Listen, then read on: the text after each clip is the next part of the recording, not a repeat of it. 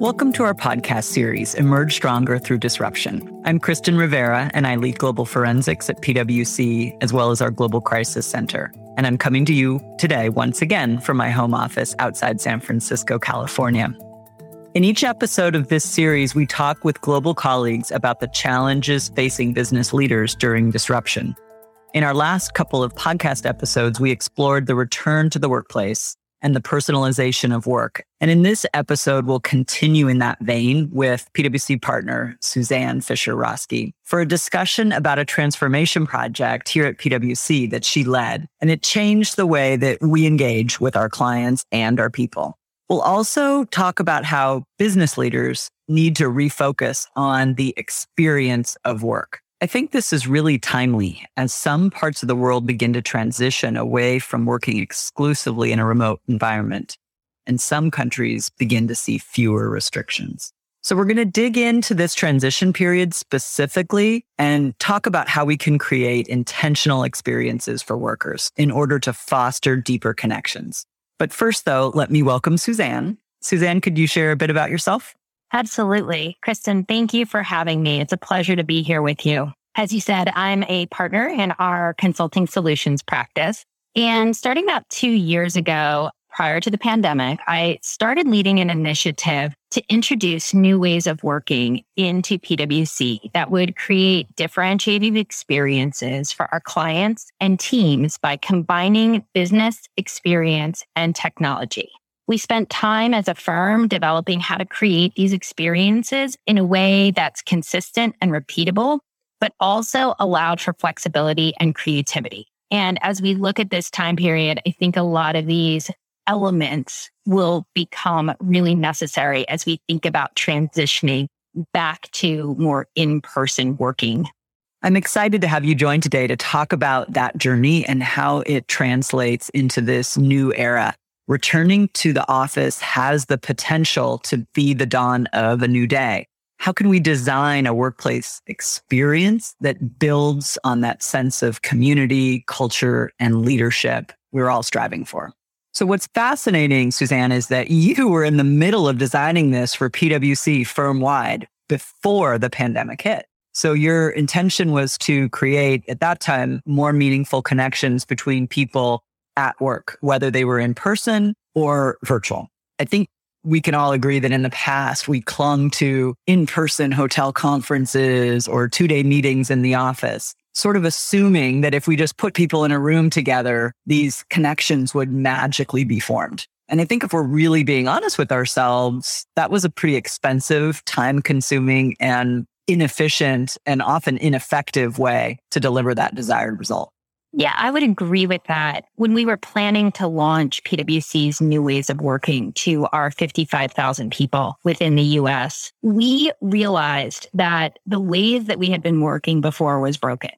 Now, as we went through and we planned this launch, we had an original plan to have that grand hotel style ballroom launch that you just mentioned. But as with everything, the pandemic threw a wrench into every single plan we had we knew at that point in time that we needed to do things differently. We needed to shake up our interactions. We needed to be more personal and make more meaningful connections across our teams and clients. But knowing something and then convincing people that there's a benefit to working differently, those are two completely different things. And then when the pandemic set in and we realized this was not going to be that initial two week quarantine that some of us naively thought of, we collectively experienced this seismic shift to working remotely overnight. And immediately everyone needed to and accepted that we had to work differently in order to create these connections. We were really lucky to have these DIY tools that mirrored the concepts and techniques that we've used and experienced successfully at some of these marquee events. Today, as you mentioned, we're at another inflection point. And we have this really unique opportunity to take a breath and to critically look at the pre pandemic state and the lessons of the pandemic, and then intentionally design how we're going to work together moving forward. So I think it's really interesting that even before the pandemic came about, you had identified, your team had identified the fact that sort of the way we were working historically wasn't optimal, that it was broken. And then the pandemic really created this golden opportunity. And even more so now, we don't have to go back to the way we were doing things before. There is a huge opportunity to enhance that workplace experience. And honestly, I view this as just one more opportunity to emerge stronger from this pandemic.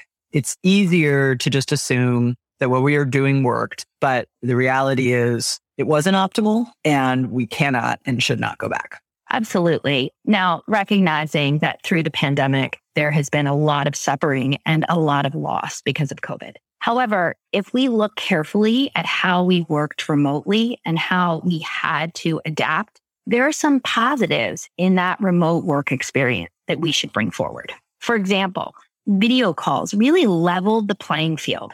In meetings, all the participants had the same size box on the computer screen. This helped flatten the hierarchy and some of those big personalities in the room that if you were actually together and would have or could have dominated the conversation, everyone becomes the same size. The chat feature also really provides the opportunity for everyone to contribute. This is great for introverts. As one, I totally get it. And sometimes I can be a little quiet in meetings. But when I have the opportunity to just type my thoughts in, I and other people were able to contribute across meetings. And it really allowed people to be more free with their voice. We often saw in meetings that people who were quiet actually started giving some of the best ideas that we would have through ideation sessions and brainstorming as we went through and used these chat features. So that's something that we really should seek to actively preserve as we move forward and back into a more face to face environment. I like that idea of pausing and taking a breath. Let's get tactical. So, take, for example, those old familiar icebreakers that we used to kick off meetings with, thinking that it would be a good way to start to foster those relationships and kick things off on the right foot. How can we replace those with something that's more fresh, something that's more likely to genuinely build those connections we're looking for? So, first of all, I would just like to make a plea that if we could please banish the two truths and a lie icebreaker, that would be fantastic.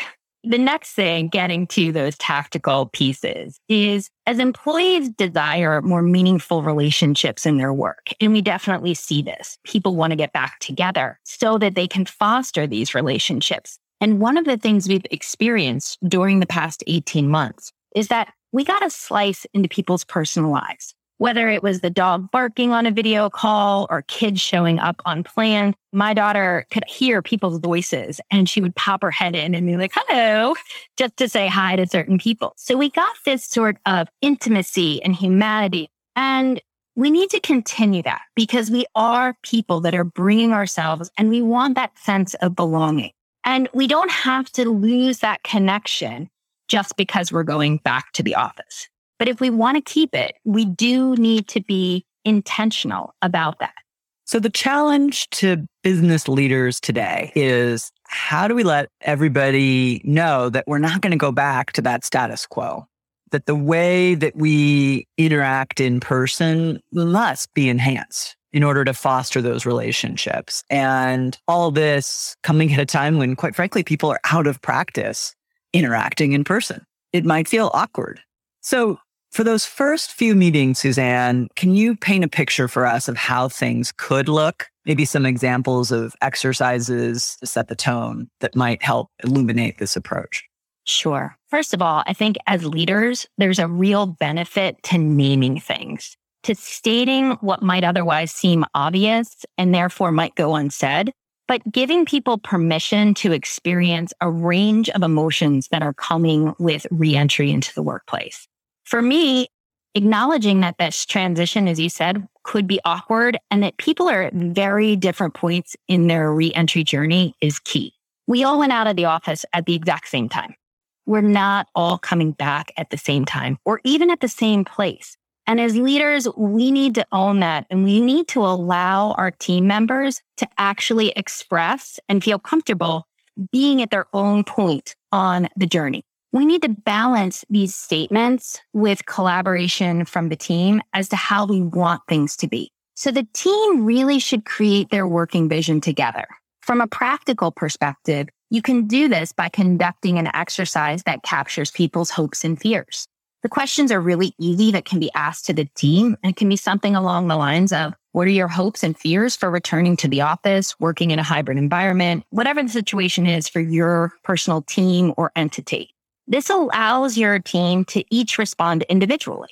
And it can be done with sticky notes or an online sharing application. It doesn't have to be fancy. You may hear things in responses like, I hope we can have more in-person connectivity events to get reacquainted with the team. Or something along the lines of, I'm fearful about losing the flexibility to exercise during the day. Just because we surface hopes and fears, it doesn't mean that we'll necessarily be able to act on or solve for each of them. The goal is to surface, acknowledge, and discuss the hopes and fears across the team. It really involves being honest and, dare I say, maybe even vulnerable. And although that can be really hard, particularly when we're out of practice, there's a ton of research that indicates that being more honest and vulnerable at work pays dividends and is a pathway to building those deeper relationships. So, what's the next step, Suzanne? Where do you take the hopes and fears next? That part about vulnerability that you mentioned, Kristen, is critical because in order to surface what the real hopes and fears are, you do have to create that space of safety so that people can be vulnerable and can express what they are feeling. But from the hopes and fears, a way to move forward and not just have a bunch of things thrown up on sticky notes is to get to team roles. How does the team want to work together moving forward and really agree upon those? So in that initial meeting or one of your first, you ask the team members to identify three things that they liked pre-pandemic or during the pandemic and three things that they didn't like between and during the pandemic. And then you share those amongst the team and the team can actually vote on the top three things that they want to continue and three things that they want to stop. Maybe the three things that they want to start. These become your team roles. A good exercise to carry on to that and to really make the hopes and fears embedded into this is circle back and looking at the proposed team rules and comparing them to the hopes and fears. And if warranted, thinking about any rules to potentially address the hopes and fears that your team may have. This makes it actionable and allows everyone to then be accountable to how they want to move forward collectively. I like the way you're using that to tie this exercise meant to get people talking about, you know, again, hopes and fears, but then using that to tie into how you're going to work together as a team going forward. It almost is like it provides some guardrails for the team to ensure that these lessons and experiences aren't lost. So let's talk about what happens if we don't take these steps. What would it mean if we just ignored this huge disruptive event and this whole new landscape? How could that avoidance of this new reality impact the team? Yeah, this is something that I'm really worried about, Kristen, because if we think through the some people's desire to get back at it, it's really easy to fall back into old habits. And as we started this, some of those things that we were doing pre pandemic were broken and needed to be fixed. So the risk of not proactively addressing how a team is going to operate as a hybrid team, for instance, and then holding people accountable to team roles, there's a risk that an in office and an out of office way of operating can develop. This can degrade diversity and equity because people in the office may have the opportunity to have side conversations or the meeting behind the meeting. And immediately the people who are working remotely, they begin to feel left out. They're not as likely to contribute. They don't feel that sense of community. They don't feel as invested and their sense of belonging and commitment falls off. So as I was preparing for this conversation today, Suzanne, one of the things that occurred to me is that what you're proposing is pretty simple. Most business leaders can implement these ideas today at no cost. So we're not talking about investing in technology or training your people. These are simple tweaks you can make that can have a really meaningful impact. And you can even think of them as having cost savings opportunities because we're talking about using simple techniques to replace potentially costly in person meetings.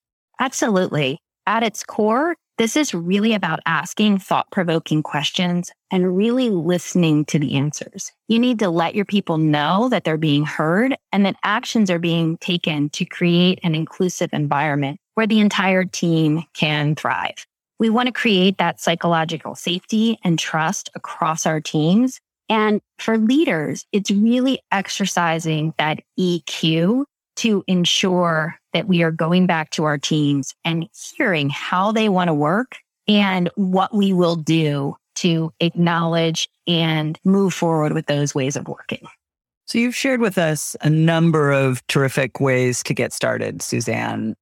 How do we keep this going in the long term? What can a business leader do to continue to drive this kind of value and incorporate these techniques in order to drive more meaningful relationships and experiences at work? So let me give you three things. First, nothing has to be a one and done. We're talking about this as we talk about some of these initial meetings, but we can and should revisit these team rules. What's working? Look at it in a couple of days, a couple of weeks, a couple of months, and what's not and then iterate, adjust what those team rules are and move forward. We are not going to get this right the first time. We didn't get right the first time working remotely. We had some growing pains with it and it's going to be the same this way. But we want to encourage people to speak up so that we can make these adjustments.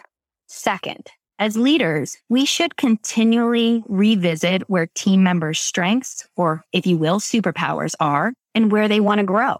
To create this space for this type of growth, you can ask team members, what are your unique skills that you bring to this project? And how could these skills be better utilized? This really allows people to think about where they want to go, but also if they have any sort of opportunity to contribute more that someone may not recognize right off the bat. And third, it's really important to understand when and how the team will come together and how we can make these interactions memorable. Let's commit to not going back to stadium seating in a board or a ballroom. Up front, teams can agree to milestones, both big and small. You want to be genuine as you connect and celebrate and do the unexpected. Do you have to have a happy hour? How about a story hour where you share 10 magic moments that have occurred during a part of a project? Or share what you're grateful for by honoring team members. You can be brave, be vulnerable, and maybe be a little silly. Create a memory for a shared experience, whether it's a pin, a superlative. Again, Kristen, as you said, this doesn't have to be big, fancy, or expensive, but it does have to be meaningful. I recently heard about a colleague that was given a roll of lifesaver candy and a little posted note on it that said, Thanks for your words of encouragement. You were a true lifesaver. Suzanne, that's a great way to end. Thanks for joining me today. It was a really great conversation. Thank you, Kristen. It was terrific to be with you. In our next episode, we'll speak with our cyber colleagues about how business leaders can become more resilient in the face of this new threat landscape that's evolved during the pandemic. Remember to subscribe to our podcast series, Emerge Stronger Through Disruption, wherever you get your podcasts. Also, don't forget to connect with Suzanne and me on LinkedIn. Until next time, thanks for listening. Copyright 2021 PwC. All rights reserved. PwC refers to the PwC network and or one or more of its member firms, each of which is a separate legal entity. Please see www pwc.com forward slash structure for further details. This content is for general information purposes only and should not be used as a substitute for consultation with professional advisors.